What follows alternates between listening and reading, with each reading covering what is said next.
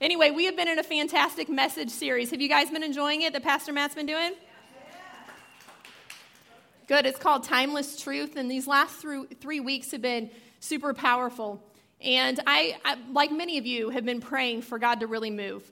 And for years, praying for God to move, for hearts to be changed, for revival to happen. And I feel like we're really seeing God do a lot of that. God's always working, but we are really seeing God move in a different way. And it made me think like throughout my lifetime, I've seen God touch a lot of people. Have you guys, if you've been raised in church, you've seen God touch a lot of people? Well, maybe you've had the same question that I have, that I've seen people come and get touched by God, and sometimes their life is changed. Like they are never the same. Everybody sees, everybody knows. But there's other people that are kind of like, they're, they're coming up and getting touched by God, you know, every month. Have you guys, like, have you guys experienced that where you're like, man, they, they seem to circle the same mountains? And I've always questioned why. Like, why does that happen? Because when God touched my life, it was like changed. But I've been in that place also where I've been circling mountains. And, and I think it's helpful, at least for me, to figure out like what's the difference when I come into encounter with a holy God, and sometimes it makes a big impact and sometimes it doesn't, because God's the same. We sang about that today, right? God's the same yesterday. He was the same, you know, before time. He's going to be the same always. And so it must be something with me. And I think it's what we've been talking about over these past three weeks that, that when I come with a repentant heart, and my favorite definition of repentance is when we change our mind. That's good, because repentance isn't just being sorry. You know, this is one of the lectures I have with my kids all the time. I'm sorry is just words if there's not something happening in your heart. And what needs to be happening in your heart is like, whoa, that was wrong. And this over here that God says is right. And I'm changing my mind to agree with that. And I'm going to start agreeing with this. And when we come to God with a repentant heart, our lives are going to be changed forever because our view begins to change. So then our actions begin to change. And over these past three weeks, and I kind of mentioned this just really lightly before, I typically come into church. You know, as, as a pastor, and I'm like, God, I pray that those new, the new people that are coming in here, that they encounter you. I pray that those people that I've been inviting and praying for and believing would show up. I pray that they meet you. Those people that I know that are struggling in their marriage or struggling with their kids or whatever, I pray that they, they encounter you and that chains are broken. And God's really been speaking to me over these last three weeks, but I, I showed up for you too. Like, I'm, I want to speak to you too. I want to speak to all of them, but do you trust that I have them, but that I also want to say something to you? So God's been working on my heart over these past three weeks. And what he's really been speaking to me a lot is the second Chronicles scripture that we all know, if you've walked with God for a short period of time so well, that says, If my people will humble their hearts and pray and turn to me and repent, if my people, that's me too. And so I've been spending these last three weeks, God, where are the attitudes in my heart that are not good? Where are the habits that I've had that are not pleasing to you? Where can I go to the next level? What do you want to say to me? Because I want to see God heal our land. Do you? Amen. And so that starts with me. And for you, that starts with you saying, God, what do you want to do in me? Because if I focus on me, then God will focus on working through me. Amen? Amen. Um, so that has nothing to do with my message either. But what does is that I believe God is doing something significant. He's doing something significant, and, and, we have revival happening and all of this stuff. And I've been doing a lot of, you know, research and study on, man, what are people saying that God's doing? And there's opposing articles, and there's, you know, articles that agree. And one of the opposing articles, you know, they said something really impacted me. And they were talking about how, like, yeah, there's the lights and the and the music and all of that creates this emotional experience. Have you guys heard that? Like, that's really what people are experiencing. And so they they dropped this question that stood out can we ever really be sure that we're seeing God? Oh man, that sounds like that serpent in the garden that says, can, can you really be sure that God told you that? It's not don't believe in God, it's just let me throw a little doubt in there to make you question everything that God's doing so you're never really sure. But I believe that God was stirring up a hunger in the hearts of people. I believe that God was speaking to a prayers that we've been speaking. In, in Matthew, in the Beatitudes, it says, Those who thirst for righteousness will be filled, and those who are pure of heart will see God. So we have a promise that we will see God and that we will know God. But I believe that even in Jesus' day, that doubt of can we really see who, what God's doing? Can we really know? All was back then because John the Baptist, the one who saw the dove descend on Jesus, the one who said that this is the Messiah, later when he was in prison, he said, Hey, can you go to Jesus and ask if he's really the one? Can you, can you go and just ask, you know, is he really the one? And I love Jesus' response. He didn't say, go tell him, of course. Go tell him, like, you know that. You already said. He said, go tell him what you see. You see that blind eyes are being opened. You see that lepers are being cleansed. You see the deaf hearing and you hear the good news being preached. Go tell him what you see. It reminds me of when Jesus went back to his homeland, also. And these are the people that grew up with Jesus.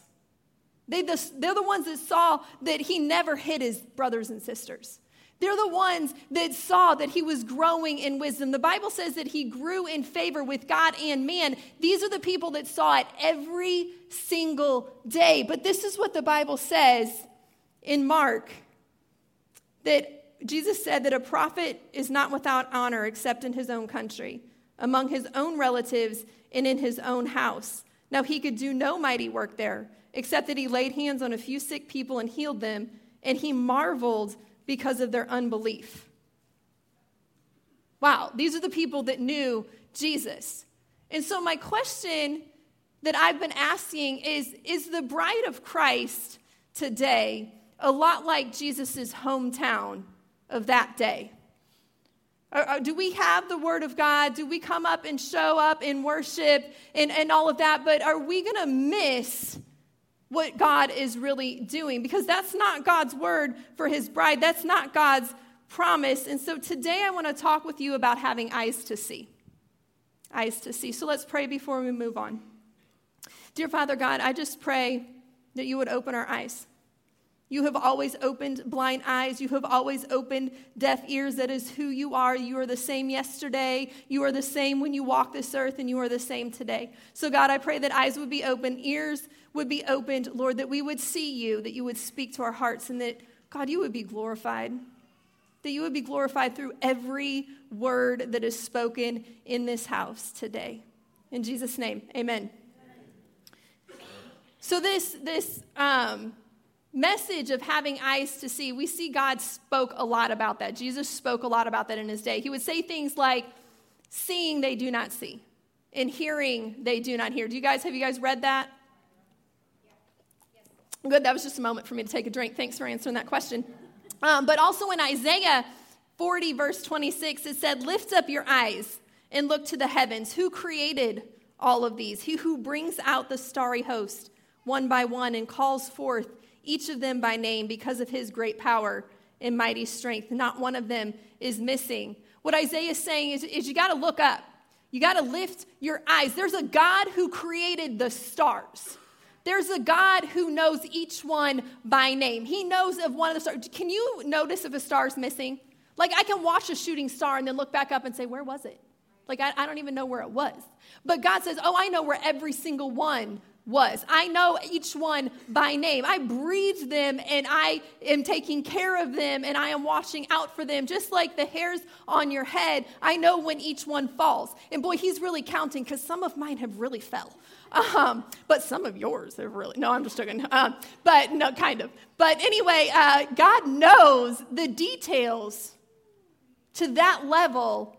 And he's saying, hey, just look up. Because if you'll just pay attention to that, if you just simply look at the stars, you can see me and you can know what I'm doing. And Isaiah's saying you got to lift your eyes up, but that's an action. It's choosing to look at who is in control. Is it you? Or is it the one that breathes the stars and that counts them and names them and knows them and the hairs on your head and, and the sparrows? Because, boy, I hope it isn't me. Because, guys, if it's me, you're in trouble. Oh, you didn't, you didn't hear that. If I'm God, if I'm in control. If you're in control, boy, you're in trouble. But thank goodness that God is really the one in control, and it's tr- choosing to trust the Holy Spirit in us. Choosing to trust that my pa- uh, pastor Donna, there was one time I used to be, I'm going to tell you about a lot of fears that I've had, so sorry. Uh, but she would, I would used to be afraid that if I would read something or listen to something that wasn't of God, that I'd get really confused. And so if I opened a book and it, it was like, oh, no, no, no, don't read that. That's a, that's a bad book. Or, you know, or whatever. And, and we should be careful about what we put in. But she told me one time, she's like, oh, no, no, I, I trust the Holy Spirit. I trust that if I read a book and there's some things that are off, the Holy Spirit's going to highlight them to me and like, ooh, that's good. Yeah, yeah, yeah, you're right. He is that big. That he can highlight things to me and he can show me things that, that are not on, that are not in alignment with him. And I can actually read a book and glean what's good and, and recognize what's not. Man, God's that good. But see, we also have to trust the Holy Spirit through other people.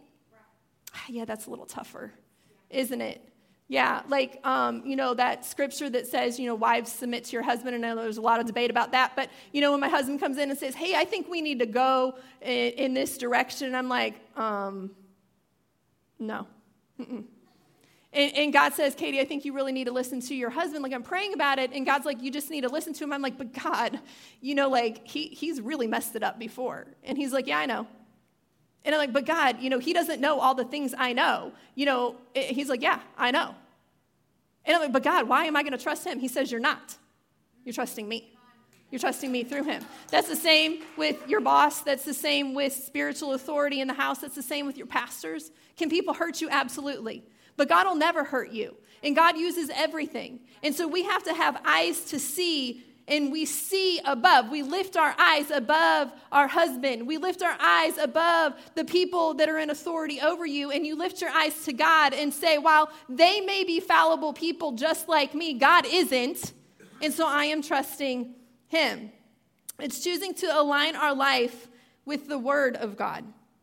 Paul tells us in Galatians to walk by the Spirit and not by flesh. See, when we accept Jesus as our Lord and Savior, we accept him his savior, that's super awesome because usually when we get to that moment, we want a savior, but we're choosing him as Lord. That's the part that we usually run into, you know, our problems with as we walk through life. It's like, God, you know, I want you to save me from all my problems, but I don't want you to tell me that I need to stop doing the things that I don't want to stop doing. But that's choosing him as Lord. And salvation is choosing him as Lord and Savior. And when we choose to make him Lord and we choose to walk by that, that's when we're walking by the Spirit and not by the flesh. That's when we're lifting our eyes to see that God's ways are higher than our ways and that he knows better. I want to take you to one of my favorite stories in the Bible. It's in 2 Kings chapter 6. And what's going on in this story is the Syrian army is trying to invade Israel. And we, and we come upon this story, and the king of Israel and the king of Syria, they're kind of in battle array and they're trying to outwit each other. And what's happening is Elisha, the prophet, is coming and telling the king of Israel where to go. Let's read. It starts in verse 8 and goes through verse 11. It says, Now the king of Syria was making war against Israel and he consulted with his servants, saying, My camp will be in such and such a place. And the man of God sent to the king of Israel, that's Elisha, saying, Beware that you do not pass this place, for the Syrians are coming down there. Then the king of Israel sent someone to the place which the man of God had told him. Thus he warned him, and he was watchful there, not just once or twice. Therefore, the heart of the king of Syria was greatly troubled by this thing, and he called his servants and said to them, Will you not show me which of us is for the king of Israel? And so, what's going on here is Syria is making a move, and then God's speaking to Elisha. Elisha is telling the king of Israel, and he's moving in response to the word of God. And the king of Syria is going, What in the world is going on? Like, I'm just talking to my servants. So he gathers them together and he says, Which one of you is betraying me? Like, what is happening? But really, it was the word of God because, see, the Bible says that the word of God is a lamp unto our feet so we can see. Do you know that God does this for you? That we don't need a prophet, we don't need an Elisha anymore. When Jesus died on the cross, he released the Holy Spirit. So we have the Holy Spirit in us that is going to tell us step by step where we need to go. But guys, we can't see without a light. I mean, maybe, maybe some of you can. If you can, that's super cool. But I can't see without a light. And so I can't navigate the enemy without the word of God coming and leading me. And the Bible says, I lead you with a lamp by my word. And it's the word of God, the Bible, but it is hearing the voice of God too. So we can always see where God is moving if we will follow the lamp. If we will follow what the word of God says. When we begin to align our life and our plan with God's word, we begin to see as he sees, which he sees more clearly than we see. The king of Israel was getting the path, of, uh, the path illuminated from the word of God by the prophet of God. I get the great privilege of working with youth as part of what I do.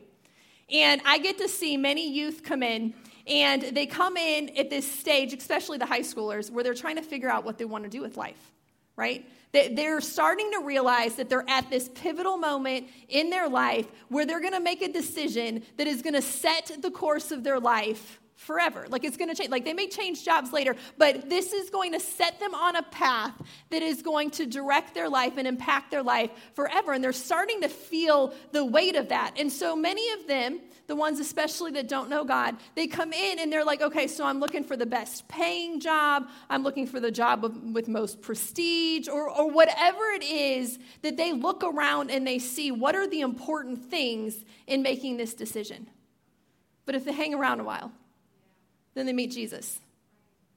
And when they meet Jesus, they realize that there's more to life than money, that He actually has a plan for their life. And they begin to change their viewpoint to begin to look at this major decision through the lens of God's eyes. How can I impact the world? How can I live my life for God? And you see the way they make this decision start to change. As the light, the lamp of the Word of God, that is pouring into them begins to illuminate God's path for their life. And it's not really all that surprising that many of them consider some form of ministry, pastoring or worship or missionary or something like that, because they're beginning to see their life lived in service to God. Isn't that so cool? it, it is cool to see God begin to shift our plan, shift our view, shift our path as we begin to look at it through his lens. I have a tattoo, two of them actually. Um, and in the first or the second tattoo that I got, I wanted to get my favorite scripture, which I'm going to read to you in a minute, um, in Hebrew. And that is a super cool thing until you start to Google what it means and you start to realize I have no idea if this actually says what it means. And so I'm crazy enough to say, yeah, go for it. Just go ahead and tattoo it right on my body. I'm pretty sure that it means, you know, what I think, which is open our eyes. Um, and I'm going to tell all of you that because I'm banking that none of you know Hebrew and that you're like, oh, that's so awesome that she got open our eyes tattooed on her arm. And so a year ago, we went down to San Antonio and we were on the Riverwalk. And one of my one of the things I love to do, and my crazy friends got to experience this, is when I'm in a different place, I want to get to know as much as I can about the place and the people, and, and I want to talk to as many people as I can. So I pray, God, lead me to the right people that I can talk to or pray for or, or whatever it is. And there was this one young man that was probably about 22 or 24 years old, and I went up to him in this like mall, outdoor mall thing. You know how they try to sell you things? I, I, don't know if you're like me, but most of the time I'm like, no, thank you, no, thank you, no, thank you, no, thank you, no, thank you, I don't want it. Um, but this particular guy stood out to me, and I was like, oh, hi, yay, hi, how are you? And so I'm talking to him, and I started to pick up that maybe he was Israeli.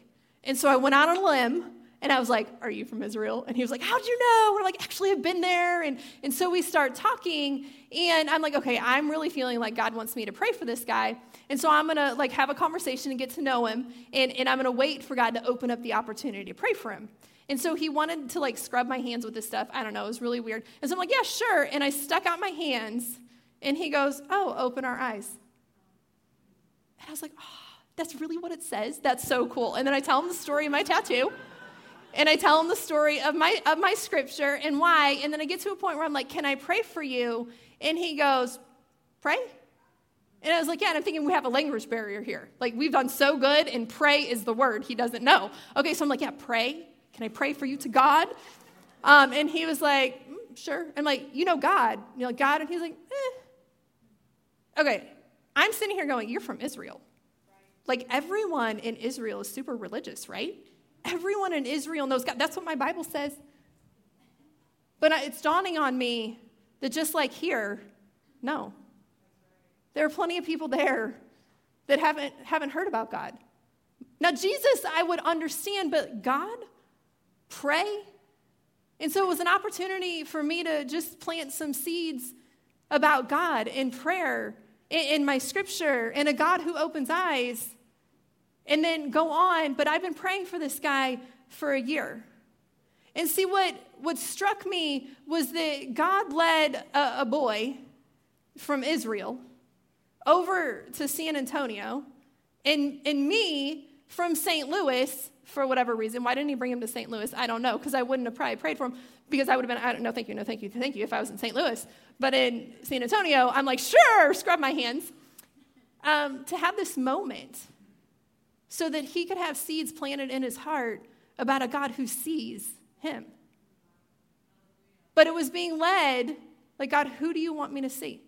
Who do you want me to talk to today? Sure, I'll let this guy scrub my hands. Oh, maybe his accent is from, I'm going to take a whim, you know, jump out on a limb and say, Are you from Israel? And he's like, No. Um, but being led step by step, that, ha- that is how God wants to lead us in our daily lives so that we can see him moving. Because God wants us to see Him every day. Because He is doing something every day. Every day of our life, He's doing something, and He does want us to see. What is God illuminating to you? Are you spending time in His Word? Are you spending time listening to His voice so that you can hear Him lead you to a place of seeing Him in a significant way? In response to the king of Syria asking about who was giving away his plans, the, um, one of the servants said, None, no one, no one's giving away his plans. Actually, this guy has to be listening to you in your bedroom. I'll read it to you so you, so you see what he actually says. It says, One of his servants said, None, my lord, O king. But Elisha, the prophet who is in Israel, tells the king of Israel the words that you speak in your bedroom. So he said, Go and see where he is, that I may send and get him. And it was told him, saying, Surely he's in Dothan. Therefore, he sent horses and chariots and a great army. I'm going to repeat that horses and chariots and a great army to get Elisha. And they came by night and surrounded the city. And when the servant of the man of God arose early and went out, there was an army surrounding the city with horses and chariots. And the servant said to him, Alas, my master, what shall we do? Um, yeah, if I was the servant, I would say a bit more than that. If it's me and Elisha, and we're surrounded, the entire city, by horses and chariots and an army that came by night and now they're in position. I, I, I think I would freak out. But um, the servant just said, Alas, what shall we do? And Elisha had this moment. He had this moment to where he could be like, God, what is going on? Like, I am doing what you said. I am going and telling the king of Israel all the things that you tell me. I just wanted to wake up this morning and eat my breakfast and read my scrolls and take a walk and do my job and maybe go tell the king of Israel what else you said. But instead, here's this army surrounding me. They, they, they came by night. How am I going to get? That's not how Elijah responded because what Elijah knew is that God must be up to something. God must be up to something in this moment because he knew that God can call down fire. Yeah. And he knew that God can part the Jordan River. And he knew that he could throw some flour into the water and axe heads can float. And so the God that can do all that could kept away this army, but instead he let this army come. And he realized that even though maybe he had a plan to wake up and eat breakfast and maybe just go have a conversation with Israel, that sometimes God disrupts our plans so that we can see something different. The Bible says in Proverbs 16 9 that a man's mind plans his way, but the Lord directs his steps and establishes them. And this idea of disruption and God disrupting so that we can see, I was doing a little research on it and I came across disruptive art. And, and I'm not an artist at all, but it was super interesting description that I thought would interest you. Disruptive art are pieces of art that broke away from the usual and are made to have viewers question things. And I was like, wow, that's so good. Because sometimes God wants us to break away from our usual so that we can ask a few questions. So sometimes we get kind of caught up in our routine.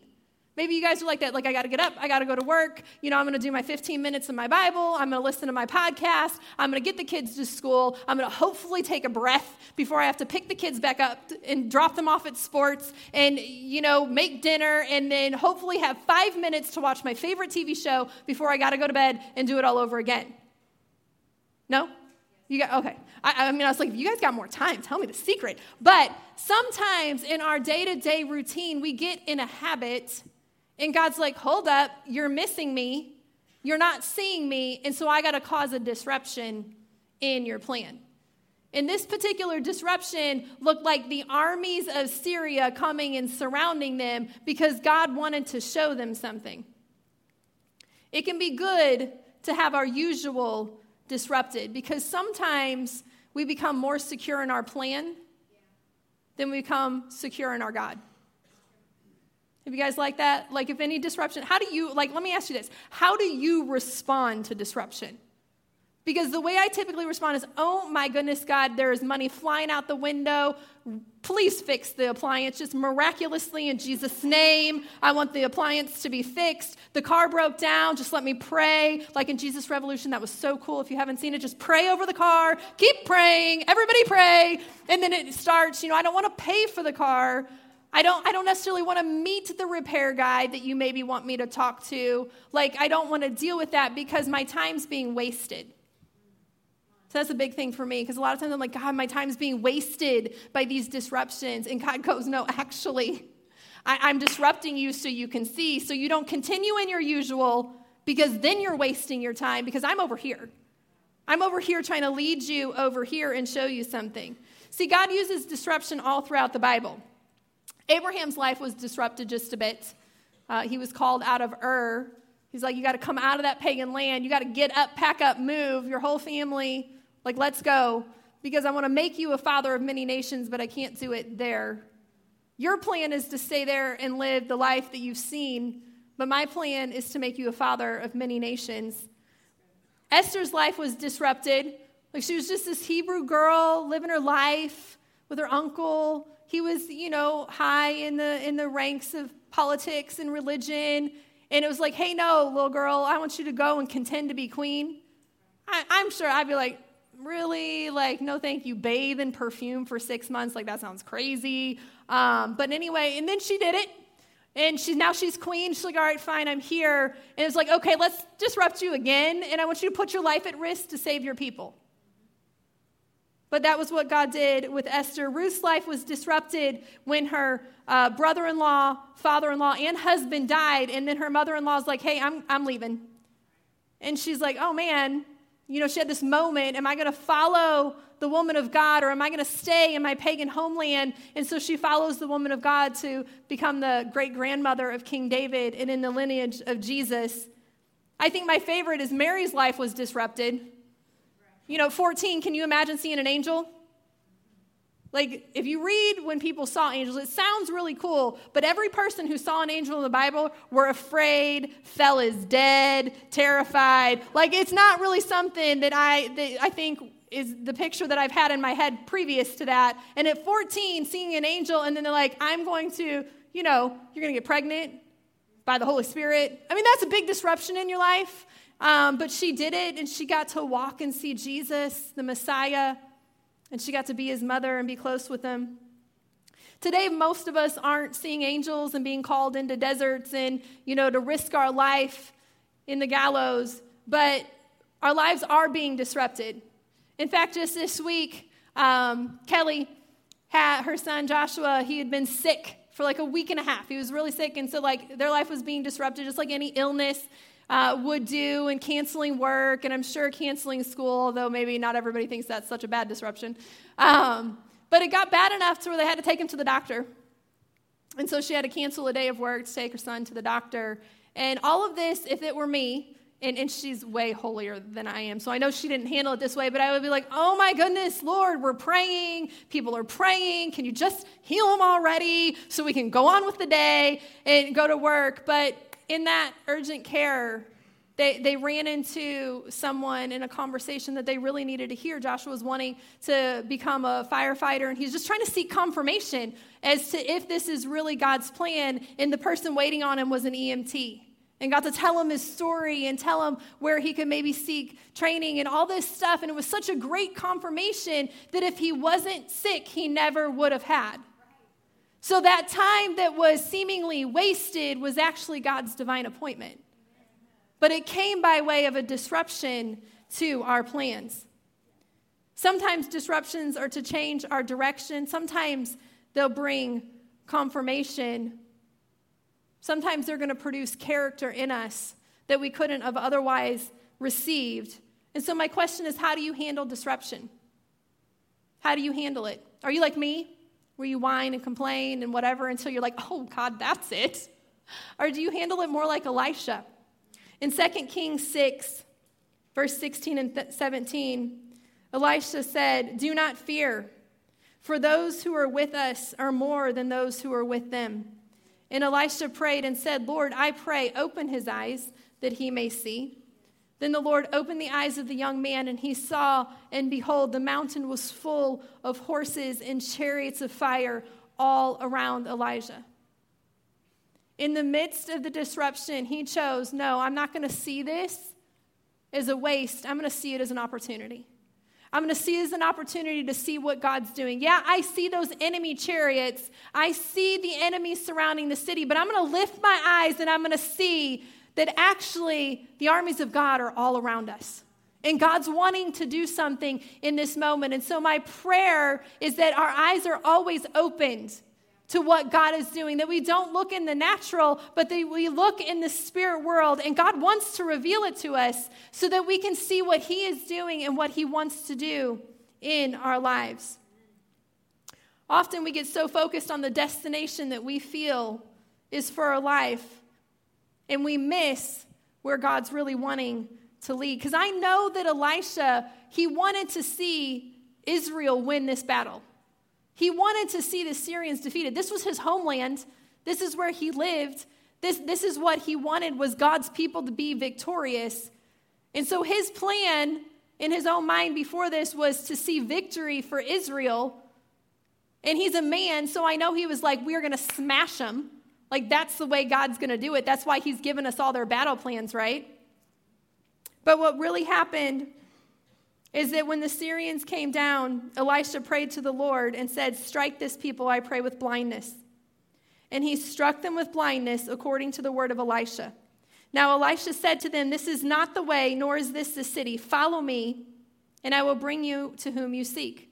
But he led them to Samaria. So it was when they came to Samaria that Elisha said, Lord, open the eyes of these men. Pause there. So here twice, what Elisha did is he saw and then he prayed that others' eyes would be open.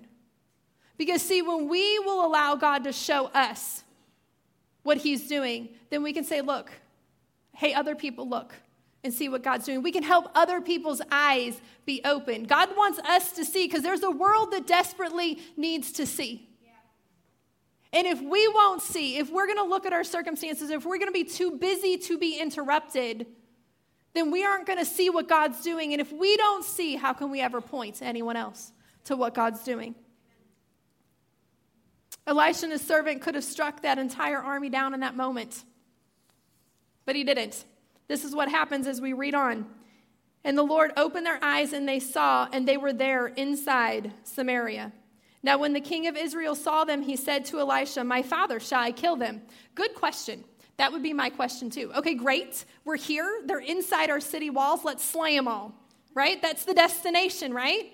That's, that's what they were working toward was overcoming the Syrian army. That would have been my idea of the destination. But this is what Elisha said You shall not kill them. Would you kill those whom you have taken captive with your sword and bow? Set food and water before them that they may eat and drink and go to their master. So then he prepared a great feast for them. And after they ate and drank, he sent them away and they went to their master. So the bands of the Syrian raiders came no more to the land of Israel. So instead of just a bunch of dead soldiers in the enemy army, what happened, it was a group of people that otherwise probably would have never met God. that here they saw God move. They saw God do something. They had their eyes open. Israel still won the victory. Because God, guys, we will still win the victory, right? You know that. Like, have you read Revelation? If you haven't read Revelation, you really need to. Because the end of the story is already set. We win. Oh, you're not excited about that. The end of the story is already set. We win. See, when God was on the side of the Israel army, they were already going to win. It was just the path of how.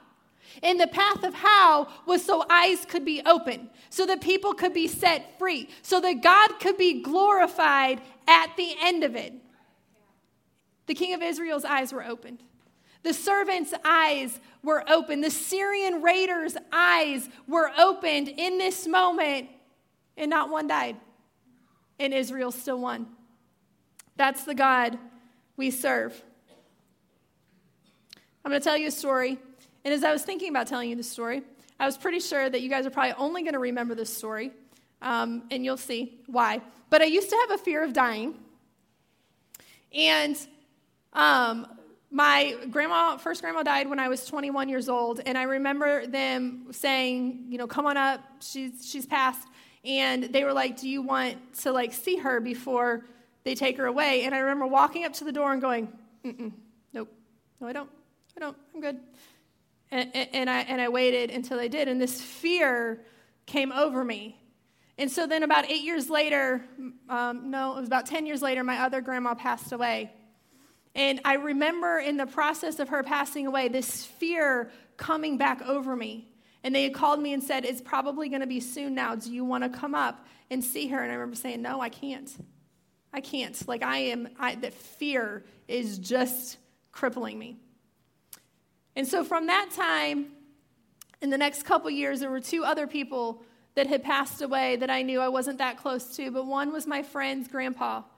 And she was telling me stories as I was asking her how things were going. And she was saying, Oh, he's talking and he's saying that he's seeing things in the last couple days and he's seeing the river and he's seeing different stuff. And she's like, And I'm looking it up in the Bible and what he's seeing is all there. Like it's all there. And then hours before he died, she was like, Katie, he said he saw Jesus. And there was something that spoke to me in that. I was like, Wait, Jesus? like he wasn't dead yet. See, I wasn't afraid of what happened after death, I was afraid of the dying process. Like there was something terrifying to me. Fear had gripped me in that, and I was afraid it was going to be painful, scary, terrifying, and all these things. And in this moment when she was like, no, no, no, he saw Jesus. I was like, oh. And then Matt's great grandma, wasn't too long after that, she was passing away. And my mother in law said, she was like, man, one, one day, hours before she died, the kids were saying, she was talking to somebody, and the kid said, Oh, do you see daddy? And she was like, I see Jesus. And I was like, Oh. Like, why didn't I get it before? I don't know. But I was like, wait, in that moment, Jesus is with us. We have nothing to fear in that moment. And because they saw, because they lived a life where they saw, it set me free and it helped me see. Because that, I've sat with several people that have died since then. That fear is gone. It is not on me anymore. And it was because they saw, they helped me see, and they helped me become free. Guys, we need to see because there's a world in and out of the church. I was in the church. There is a world in and out of the church that is in bondage that needs you to see so that they can be set free. Because I needed people to see. I still need people to see. Please go before me and see what I'm struggling to see so that I can be set free and I can see Jesus, that I can see that He's there, that I can see that He's overcome when I'm struggling to see it on my own. Who are you helping see? Whose eyes around you need to be lifted? When you're making plans that aren't your own or that are yours and they aren't God's and they're disrupted, how do you respond? Do you look? Do you like, God, I'm intently looking. You want to do something here. And I want to see what you're trying to show me. Or do you get discouraged? Guys, we can know that we see God. We can know. We don't have to be like that article says that can you ever really be sure we can know. But what it takes is us being close to God. It takes for us surrendering to God. It takes repentance. It takes us looking for Him and aligning our life with His Word. When we live our life seeing as God sees, we will help other people lift their eyes as well. In Isaiah 51 6, it says, Lift up your eyes to the heavens, look at the earth beneath, and the heavens will vanish like smoke. The earth will wear out like a garment, and its inhabitants die like flies. But my salvation will last forever, and my righteousness will never fail. Are you looking to the Spirit? This scripture really spoke something to me. And it was saying, like, one day, there's going to be a day when all the other things that we are aiming for are going to be gone. Like that job, one day you're not going to work it. You know, that, that sporting event that's so important that you're taking your kids to, one day it's going to be over. Hopefully sooner than later for some of you. I, I get it. But these things that we're in hot pursuit of that are so important that we get so frustrated when distractions and disruptions come. One day, they're all going to be gone. One day, heaven and earth is going to pass away, and it's only going to be God. And I'm sitting here thinking of my wedding. And on my wedding day, my wedding was beautiful. The reception, on the other hand, was a bit messy. I, I, I had a red, black, and white wedding and my cake came in peach. Peach. Didn't even coordinate. Like it was awful. And I really, really wanted to have chicken and ham. And ham was a big deal. I kind of take things and I like place a lot of meaning on things. And so I intentionally chose ham because my father in law loved ham. Okay, I didn't want the roast beef that everybody said was so good that they tried to talk me into. I wanted ham because I had this picture that when my father in law came up to the buffet and saw ham, he'd be like, She loves me. And it was gonna be this bond. See, I know it's really weird expectations that I put. When I got there, it was roast beef and chicken, no ham. Yeah, I was really, really, really not happy about that. Um, and in my younger days, I really liked to control things. But the biggest thing was I had picked out this beautiful song that none of you guys are going to even like anymore, but I Melt by Rascal Flatts. That was going to be our first dance song. And when we get up there to dance, they played some random song. I don't even know what it was. And I'm like, excuse me, excuse me, that's the wrong song. Rascal Flatts, I Melt. Okay, let's start again. And they put on a Rascal Flatts song, and the name of the song was I'm Moving On. and, and it carries on I'm moving on, I'm leaving you. and, and so in this, I'm fuming wanting to change it again. And Matt, he's like, it's fine, it's fine, it's fine. We've already changed it once. Like, no. And he's embarrassed. And I'm like, but we can't dance to I'm moving on. And he's like, we can, it's fine. Um, and so then, then we carry on. And um, I later look, probably about 45 minutes later, and I look over and I'm like, why, why, why, why is our DJ singing? Um, and I realize that mullets are cool now. I was married nearly 20 years ago, not cool. And so this guy with a mullet, with an unbuttoned shirt that I'm sure he popped a few extra and his hair was coming out, awful voice, was singing as my husband and a couple groomsmen were cracking up. And I said, My wedding's ruined. Completely ruined. It is awful. Worst thing ever. Ridiculous. I, it really did truly steal a lot of joy from that day. But, guys, about eh, six months later, maybe a year on the I'm Moving On song, I didn't even care. I don't care what color the cake is. It's funny now. It makes for a good sermon series. The, the I'm Moving On song, funny enough, my kids put it on and they sing and they dance and they crack up and they laugh. And they're like, if you ever renew your vows, you gotta dance to that one. Like, it's the best thing ever. What I thought was so important, my father in law loves me, just so you all know, he loves me. We have a great relationship. None of that mattered. None of that mattered. So I ask ourselves today, as we wrap up here, what are we pursuing that one day is never going to matter? That one day, because you know what did matter on that day? That I stood in front of God and committed to a man, and that I'm still walking out that commitment today. That's what matters. That's what mattered. That's the only thing that mattered on that day. And if I'm honest, I probably gave that less attention than I gave to the color of the cake. But I hope that I don't live the rest of my life like that. I hope I live the rest of my life seeing as God sees, not allowing the things of this world to pull more than they should, Because you know what? We needed to eat cake. The cake, you know, it had some value, but not, the co- not like the covenant. Not like the covenant. So I want to ask you guys to bow your heads and close your eyes. And just ask the Holy Spirit, what is He saying to you?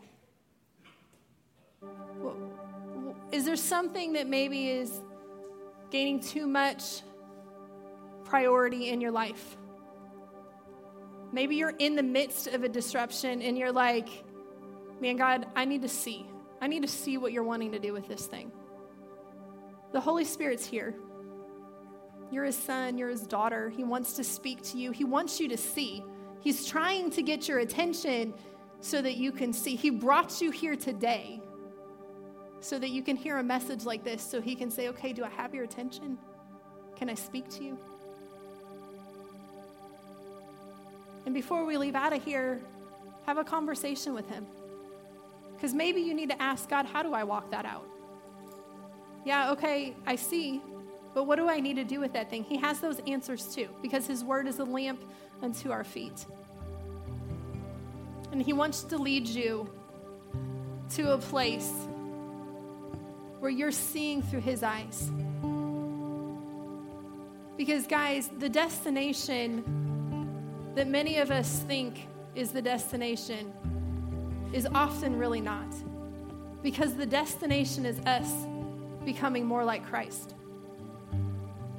Those things that we're pursuing that we think are so important, He's like, I'm just using that to create a Christ like example in you. I'm using that to bring you closer to me. And if that'll be our main goal in life, we won't miss seeing God. And we won't miss helping others see God as well. Dear Father God, I just pray, like I prayed in the beginning, that our eyes would be open, Lord Jesus, that we would see you. Father God, that we would hear you, that we would be the bride of Christ that you're coming back for. Lord, I pray that you would stir hearts today, that there would be a hunger in the people. And Father, I just pray that anything that is maybe weighing people down, anything that is causing them fear, Lord God, I pray that those things would be broken off in Jesus' name, that you would bring divine connections, Lord God, to help people see what you're trying to get them to see so that they can be free of things like fear, free, things like shame, Lord God, or whatever else it is that the enemy is trying to blind them with, Lord God. I pray that you would rise up an army out of this house, Lord God. In your holy name, we pray. Amen. Amen.